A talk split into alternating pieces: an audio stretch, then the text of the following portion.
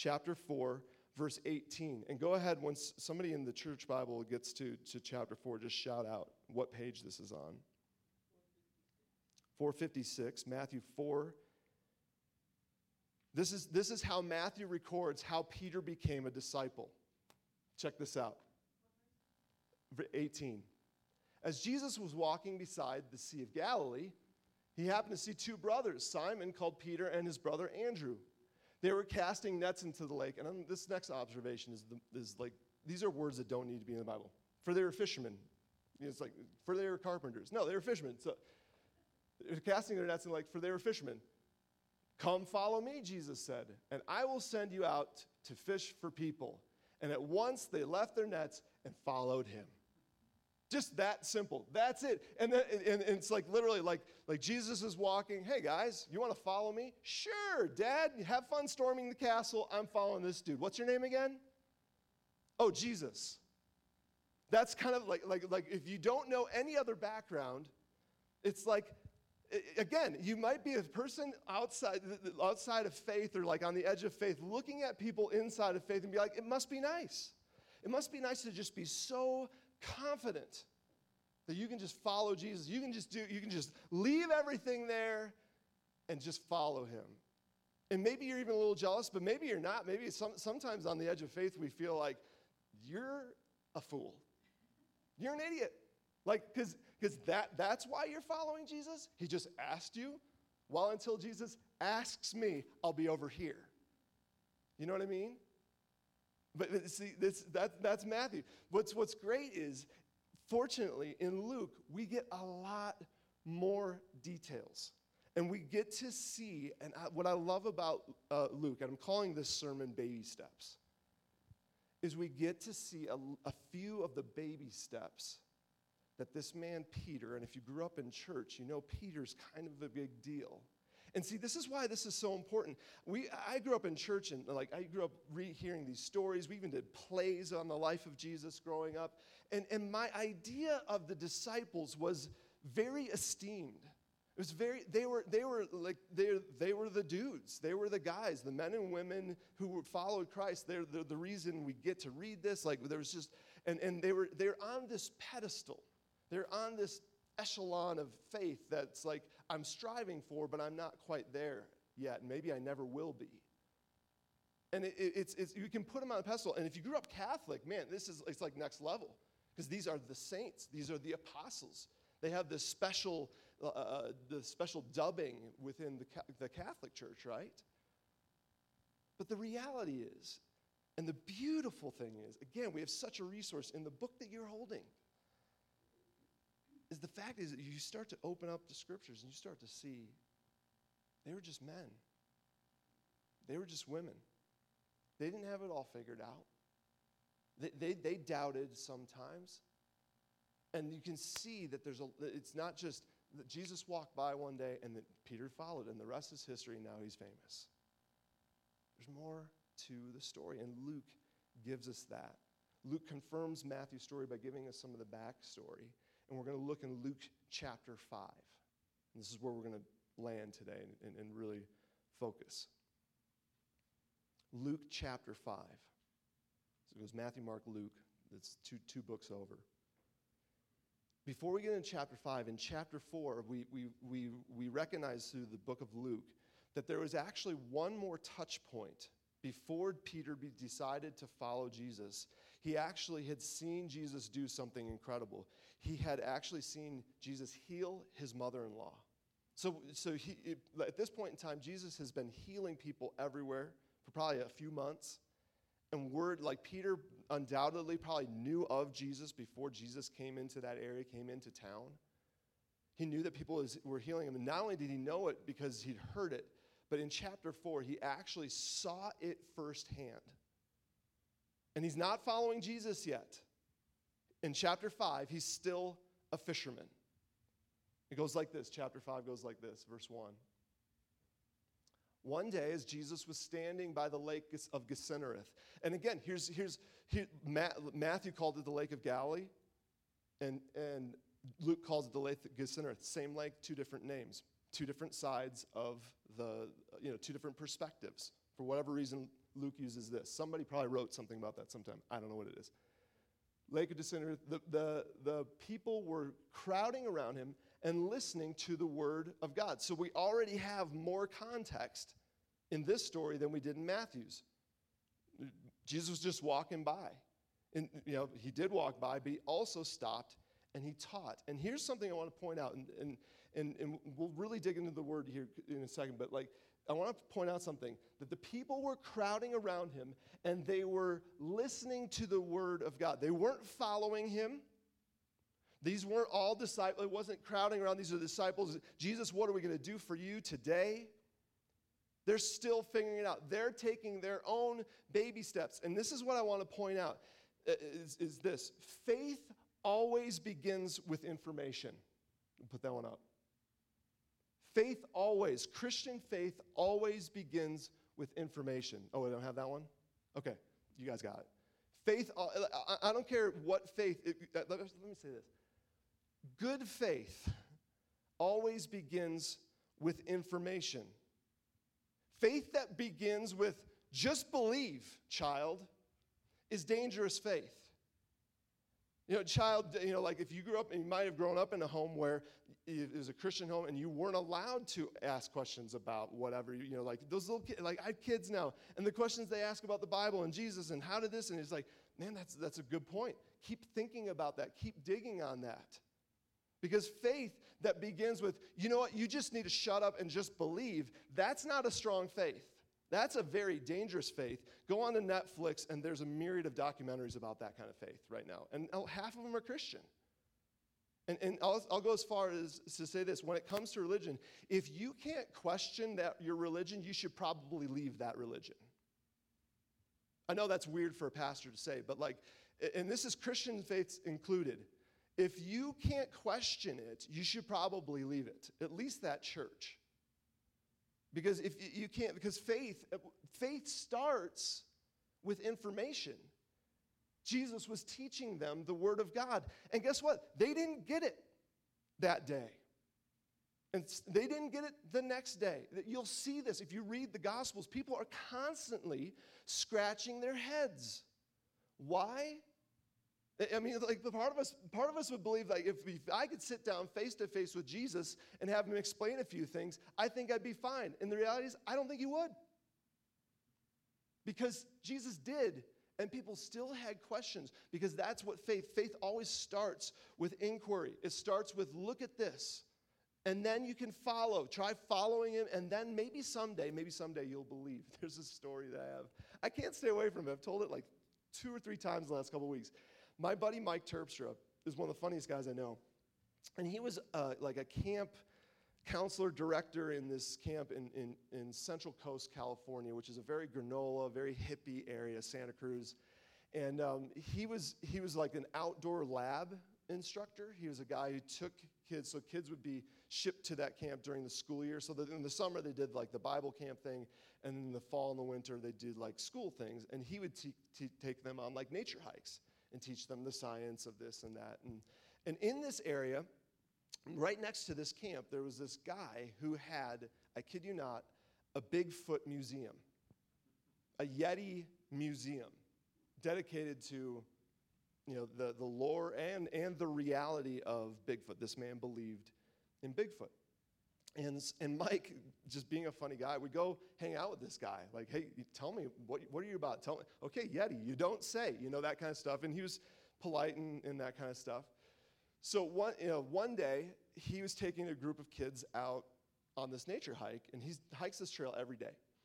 And on the trail, just off the trail, was a, a dead deer that had been killed, drug off the trail, and then buried, covered with you know, debris and that kind of stuff, leaves, pine needles. Now, if you don't know this, that is, uh, that is a very classic mountain lion move.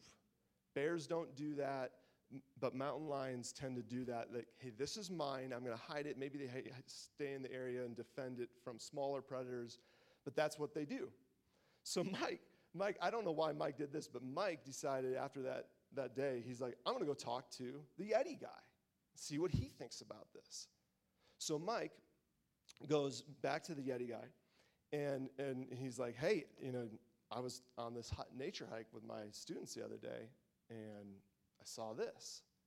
And the guy's like, hold on one second. And the guy walks over to a map. And on the map is all of these pin drops. And it's like, I can't remember if it was like the map of California or the United States or like a local map, or it must have been something like zoomed in a little bit. And on that, all those pin drops were Yeti sightings or Yeti evid- evidence for Yeti. Okay? Some of you know where I'm going with this. And the guy says, he, he, Mike says, I found this dead deer. And the guy pulls out a pin out of his drawer and he says, Okay, where's your camp exactly? And he goes and puts a pin where the camp is for the Yeti sighting. Faith that does not begin with information looks like that. And that's ridiculous. We, we need to, uh, the, the reason I'm making such a, a big thing of this is I have good friends that are not believers. The reason they're not believers is because there's a lot of people out there with a Yeti board putting pins on it for Jesus. They're like, oh, yeah, no, I totally, but you wouldn't believe. I was, it, it was Black Friday and I was driving around in the shopping mall. And wouldn't you know it, right as I was turning the corner, right in the front row, car pulled out, and I got a parking spot to go shopping that day. Praise Jesus. Jesus is with me. And if you're the type of person where that kind of, that kind of thing doesn't cut it, you're in a good place. Today, you're in a good place. I, I have a, a, good friend who, who went to Young Life with us throughout his high school career and is not a does not believe in Jesus Christ. Grew up in a family that was kind of rough, uh, like it was a Christian family, it was very hard on him. And we were at a camp once, and a kid, you know, they do this thing in the Young Life camp where they, they send kids out and, and look under the stars and just kind of listen. It's, it's actually, this, it's kind of the pinnacle of the camp. And, and, and I've, I've all sorts of different kids, kids that are believers, kids that are not. They're like, that was, that was a cool experience just to be out under the stars for 10 or 15 minutes by myself. Come back from this, and, and I know that my friend, my friend was there at camp, and, and you know, I was kind of interested to see what his experience was because I know he doesn't follow Jesus. Another kid at the camp's like, oh my God, you know, we, we, we're having, we're talking, and he's like, oh my gosh, you would not believe it. I, I, you know, I was praying, and I was just like, you know, Jesus, I believe in you, but, you know, God, give me a sign that you're real. And right as I prayed that prayer, this shooting star shoo, went across the sky. And you could tell for that kid, that was this really cool, authentic experience that meant a lot to him. Afterwards, fast forward like an hour afterwards, I'm talking with my friend who's not a believer. And I'm, I'm dying to know what's going on in his head. And he's like, I wish I could get a shooting star. And I started to laugh because I know this kid. He's a skeptic. And I was like, No, you don't. That wouldn't work for you at all. He's like, You're right. That wouldn't be enough. And, and we say this all the time, but there, there, we be, I believe that there's room for the, at the table of faith for doubt and for skeptics and for people who are like, shooting stars, I need a little bit more than that. And if that's you, stick with this because Peter needed a little more too, as well. So, so all I'm saying is like faith is a journey. It starts with looking, seeing, you know, come and see, and then maybe you follow a little bit, and then eventually you might say, I actually, I might believe in this. So Jesus is teaching people, and let's, let's keep reading. Verse 2. Matthew chapter, or Luke 5 2. He saw at the water's edge two boats left there by fishermen who were washing their nets. And, and just as a, as a kind of a background, fishermen in, in this region of the world, I think it's still practiced this way, go out in boats at night to fish. If you're fishing with a net, I don't, I'm, a, I'm a huge fisherman. I don't fish at night very much. I've never had good luck with it. But if you're fishing with a net, fish can see that net in the daylight and they'd be like, and swim around it. But at night, they can't see it as well, and they might swim into it. And you got to think this isn't like little tiny nylon mesh. This is like things, reeds, or you know, things that they'd woven together from nature, right? So they're out there cleaning their nets. They've been fishing all night. It's morning. They're out. They're done for the day. They've put in their 8, 10, 12 hour day. They're probably tired. They've been up all night. He, he got it. Um, so he, he, he sees he saw at the water's edge two boats left there by fishermen who were washing the nets. He doesn't ask for permission. He just gets into one of them, the boats, the one belonging to Simon, the one he just healed recently, his mother in law, and asked him to put out a little from shore. Hey, I'm getting, I'm getting pressed back here. There's a crowd everywhere Jesus went. There was a crowd. Simon, can you do me a solid? Can I use your boat? You know, I'm going to go 10, 15 yards offshore. This is kind of cool. It's like a little amphitheater. Like it's like this cool scene that I'm sure people have painted in the past. You know, it's kind of like this outdoor amphitheater thing that Jesus slapped together. He asked them to put all a little for shore. Then he sat down and taught the people from the boat.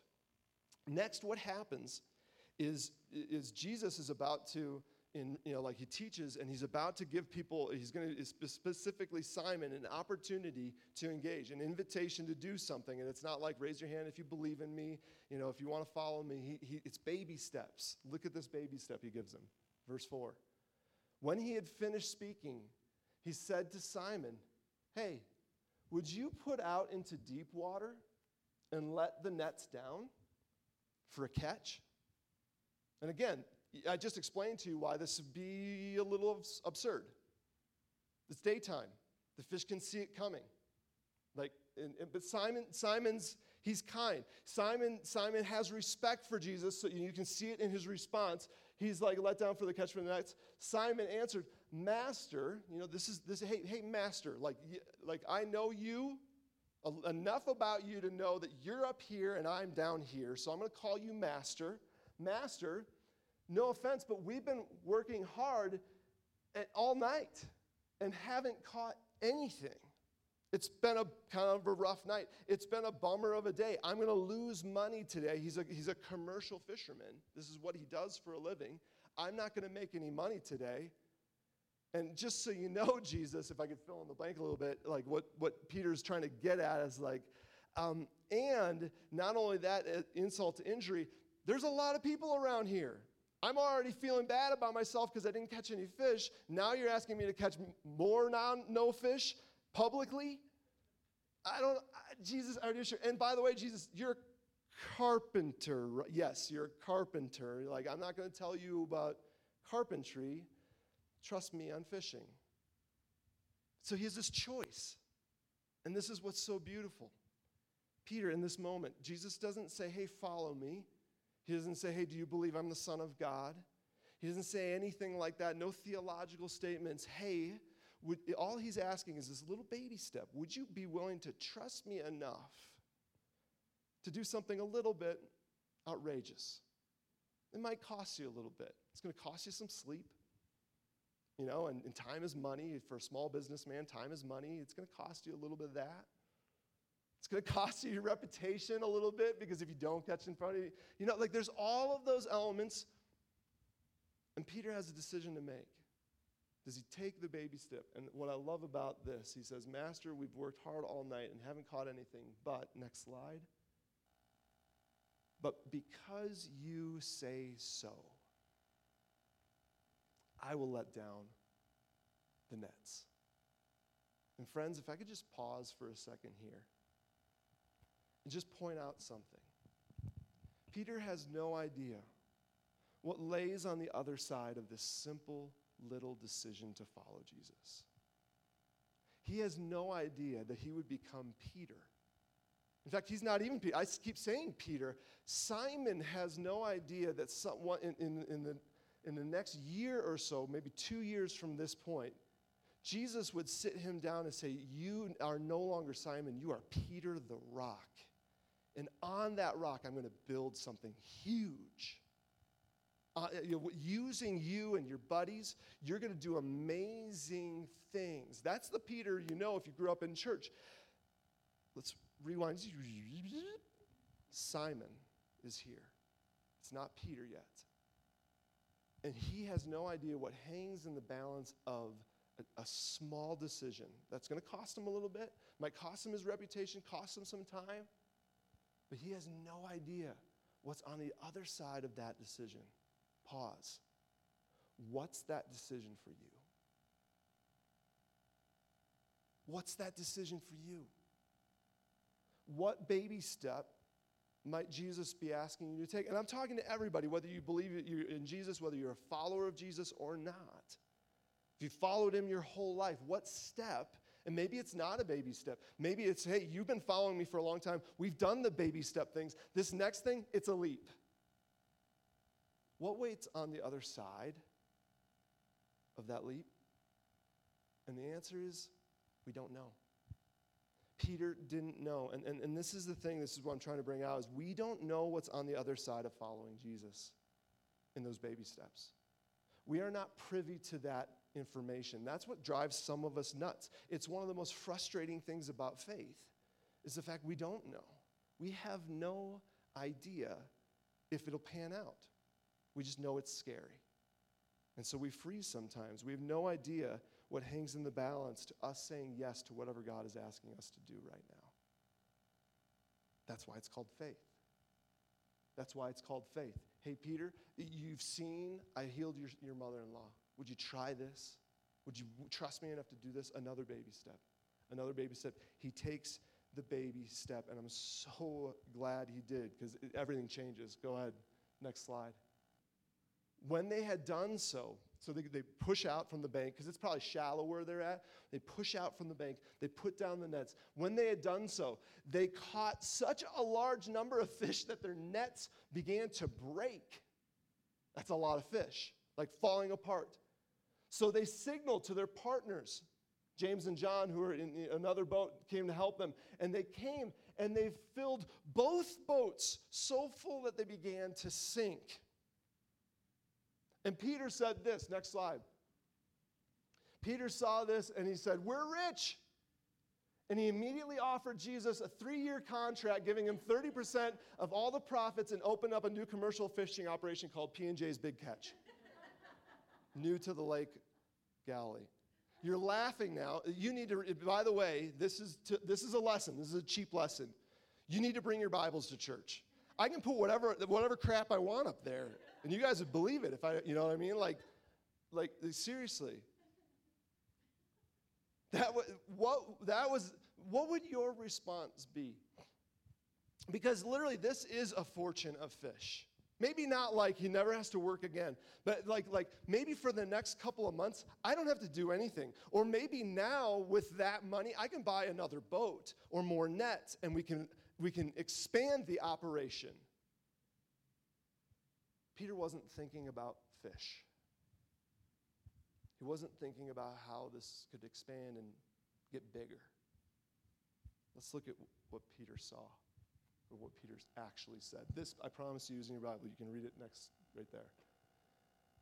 When Simon Peter saw this, he fell at Jesus' knees and said, Go away from me, Lord.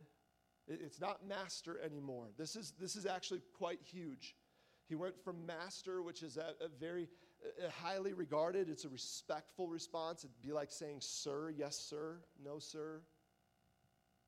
He says, Kyrios, Lord. Jesus he took a baby step towards Jesus. And this is what happens. You take enough baby steps towards Jesus, and all of a sudden you're like, all right, I'll fine, I'll do it.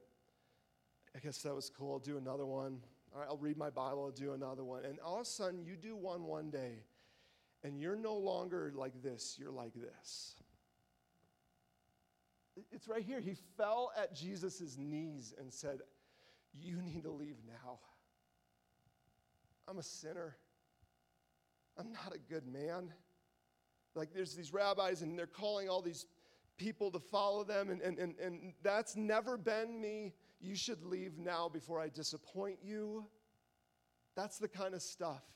But again, remember what we talked about right at the beginning.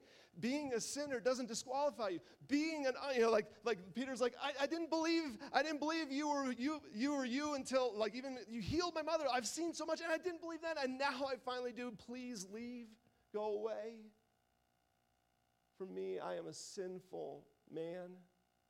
For he and all his companions were astonished at the catch of fish they had taken.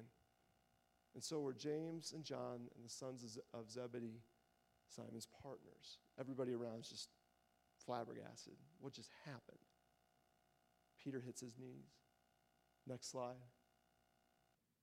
Then Jesus said to Simon, Don't be afraid which is something he would say to his disciples quite often, a lot of times on the water, you know, consistent, you know, don't get into a boat with Jesus, just don't. I mean, it's, don't be afraid. From now on, you will fish for people. So they pulled up their boats up on shore, and catch this, they left everything. Mom, dad, you take care of this. Well, you know, because it's, it's family businesses, it's small businesses, it's the ancient world. There was somebody else that would tidy up the nets. There's some, somebody else that would tender, you know, the, and get the money for the fish and clean the fish. But I have to go. And see, here's the thing. It, again, Matthew, it seems so, yeah, sure. Here, everybody around him was like, go. You have, he just said, follow you. You, ha- I don't know where that leads, but you have to follow this man. And if you're a person of faith, maybe you've experienced that. You've gotten to the point where you've taken those baby steps, and then there's just something that happens. Because faith starts with information, and Jesus is perfectly fine with that. In fact, it's better that way than us just, you know, I just believe, I just believe. Uh, that's dangerous, right? There's a comes a time in your life where you're just like, what I've seen enough. I've seen, I, have seen you, Lord. I've experienced you. You and I, like, I've, I've, I've been, I've, I've done baby steps and have stepped out in faith, and your faith, my faith has intersected with your faithfulness in a way that's changed everything. And he followed them. Isn't that a cool story? Isn't it good to just slow down sometimes? and read what's really happened, they left everything. And I'd like to believe that I would too, and I'd like to believe that you would as well. Now, time out. Again, every time, uh, just because I know uh, there's some of us would be like, hey, it must be nice.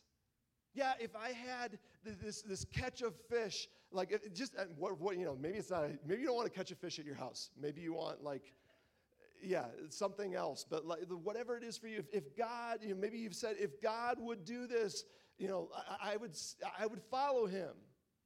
You know, if faith starts with, information, Josh, I don't have that information. That, that's fair. And if Peter was here, be, he would time out your timeout. He'd be like, oh, seriously?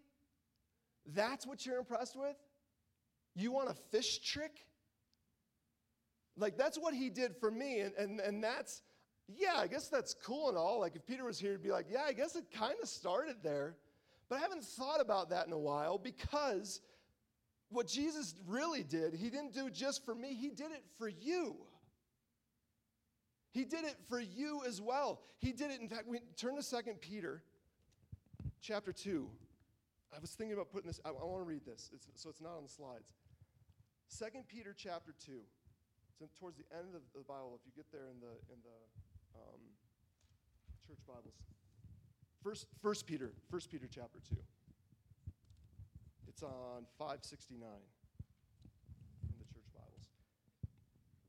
Peter, Peter, Peter would say this. He's like, okay, okay, you want a fish trick? Didn't you get my letter? to which he means like, like he, there's two letters that he wrote in the Bible. He didn't know he was writing them to us when he wrote them. He was writing them to friends. And those friends thought they were so precious and so important, they meticulously copied them down. Like name, you know, username, password protected, like make sure this gets to where this needs to go because this is so important what Peter said. And now we get to read it today. And he's like, Did you get my letter? Jesus did so much more than just a fish trick. In fact, here's the thing after Jesus died and rose from the dead, the whole book of Acts, Peter's like the main character for half of it. Guess what they don't talk about? They never talk about fish. He writes two letters, and he's not like, hey, you know what, guys? I just want to recall, just I'm feeling nostalgic today. There's that one day I was walking, you know, I was, I was fishing, and fishing was bad. No, that's not what's in the letter. What they, what they went out into the world talking about was not the fact that guy, the guy healed people and they caught fish when he was around. I think that'd be cool, but that's, you know. Peter talks about this. Go to verse 23, chapter 2, 23. He's talking about Jesus on the cross right now. And he says this when they hurled their insults at him. Peter's like, you, you want to know, you don't want to know what's really striking? Let's not talk about fish. Let's talk about Jesus on the cross. When they hurled insults at him, verse 23, He did not retaliate. Jesus didn't retaliate. When he suffered, he made no threats. It, which is, I mean, this is, this is the cross. This is the, the Romans perfecting pain. And on the cross, people would yell, they were dying, and they, would, they knew they were dying for the next few hours. They were bitter, and they were screaming in, in pain and screaming insult, angrily at people. We see that in the, in the account of Jesus. Like one thief doesn't even know Jesus, yells at him, like, hey, get us off of here. If you're you know, like, he starts, uh, this is what people do on the cross. Peter says, not Jesus. Verse 23, he says, When they hurled insults at him, he didn't retaliate. When he suffered, he made no threats. Instead, he entrusted himself to him who, judge, who, who judges justly. This was Jesus' path of trusting God. It took him to the cross. And then he goes on to say, He himself bore our sins in his body on the cross. He's like, guys, I know this is hard to explain because lots of people have been crucified and it wasn't that meaningful. When this guy was crucified, something happened. This is the best we can, we can make sense of it. Yeah, it was cool that he healed people. It was cool to watch him walk on water. I saw him do a ton of things. You can take all of that away. Because what he did on the cross is, is, was everything else was important for me to see, Peter would say. But when you, if, if, what, he, uh, what, what he did on the cross, he did for you and, and for me and you. That's what Peter would say. He bore, he himself bore our sins in his body on the cross so that we might die to sin and live for righteousness.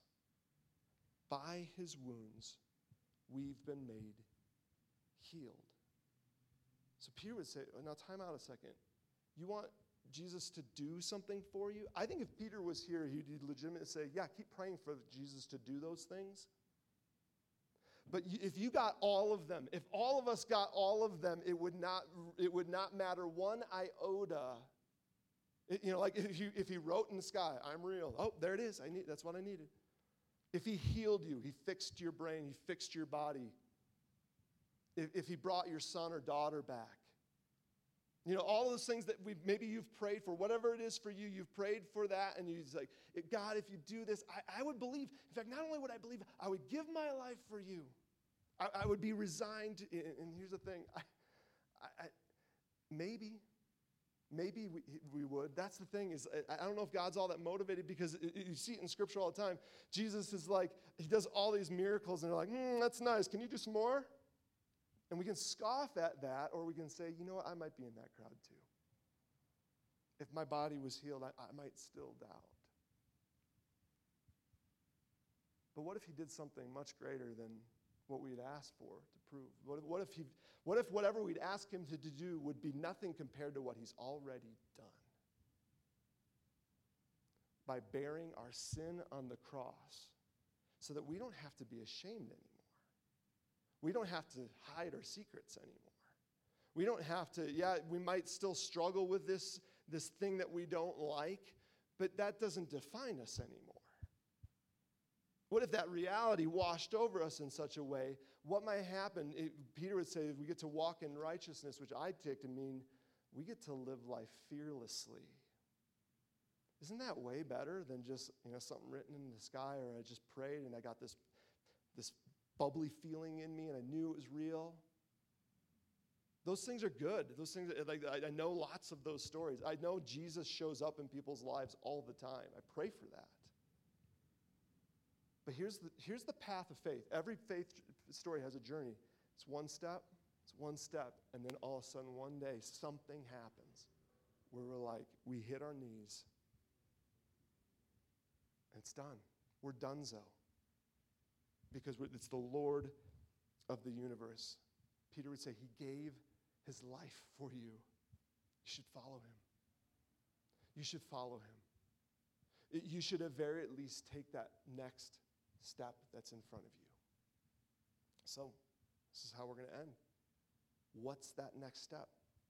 We use this phrase a lot, by the way, next steps in church, and it's on purpose. Like, what's the next step for you in your faith? It's different for all of us, probably. Some of them might be similar, but is it um, reconciliation with somebody. We call it pie eating, eating your piece of the pie. You know, every problem is like a pie. If we all eat our piece, it goes away. Something we say around here. Is, is it reconciliation? It's, maybe it's been a couple years and you're like, better call this person, see if there's anything I can do to reconcile. Maybe you can't, but at least you're going to try. Maybe that's the next step. Maybe it's honesty with something in your thought life, something that you've done in the past. Maybe it's maybe it's simply like I'm going to come. I, I, like I'm going to go to church more. I'm going to go to church. Okay, I'm going to go to church as much as I can. Maybe it's it's. Uh, some, maybe some of you have been Christians for a long time, but you haven't done anything gritty recently. So it's something gritty. It's something sacrificial, giving sacrificially, serving in a way that's daring.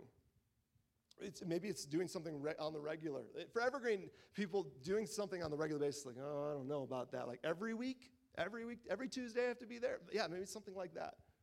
And you clear your schedule and you do it. It's baptism. Maybe it's, be, maybe it's becoming a Christian. Be like, I've never been on my knees and, and, and prayed to Jesus before. Maybe it's that. What is it for you? And the, the, the, the frustrating yet super wonderful thing is we don't get to know what's on the other side of that decision. It's a faith decision. And, and maybe you've had enough information and you need to just take a step of faith. You don't know what hangs in the balance. What, what if you say no? What if Peter said no that day? We might not know his name. We'd be reading about someone else. But what if you said yes? And you took that next step. What would it mean to say yes to God? What would it look like? And what might happen in your story if He gets to write the next chapter by this step, by that baby step? I love, I, I love this stuff. I love what we get to do at church. We get to encourage one another towards faith. Um, Our stories, ultimately, honestly, our stories are not about fish tricks. That's not what we ultimately want. It's about the healing power of the cross and coming into contact with that and living a life that's, that's fearless, living a life where we don't have to be afraid because of our sin. And, and, and then we step out in faith and God's. If, if you want to know how people like of strong faith, again, uh, from the outside looking in, it looks like they've just always been that way. It's not. They had baby steps. They started with information. They tried following, and then one day they believed, and that belief led to more steps, which led to more faith, which led to God you know, intersecting with his faithfulness, which built their faith, and then another step and another step. That's how they became giants. There's no other way, there's no substitute for it. And that's what I want for me. It's what I want for you. It's what I want for us. It's what I want for this room, for this place, for these people. What might happen? What's on the other side of that step? What's that step for you? Let's pray.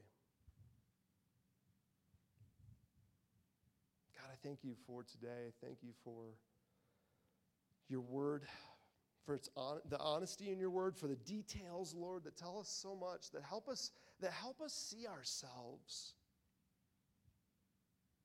Thank you for that. that. That's your grace that we have experienced this morning in your word. Thank you for that.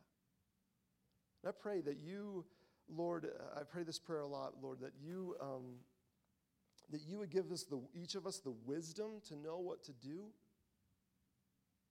and then you give us the courage to go and do it. And Lord, may we be people who, on the other side of this life, uh, on the other side of eternal life, that we would be able to say, I took steps forward towards you. I was bold in following Jesus. And let our story of our faith journey be worth telling. Please, Lord, please, we ask this all in your name. Amen. Amen. What we're going to do next we're going to stand, we're going to sing one song, and then we're going to take communion together. And then we'll sing another song and we'll be done for today. So let's stand and sing.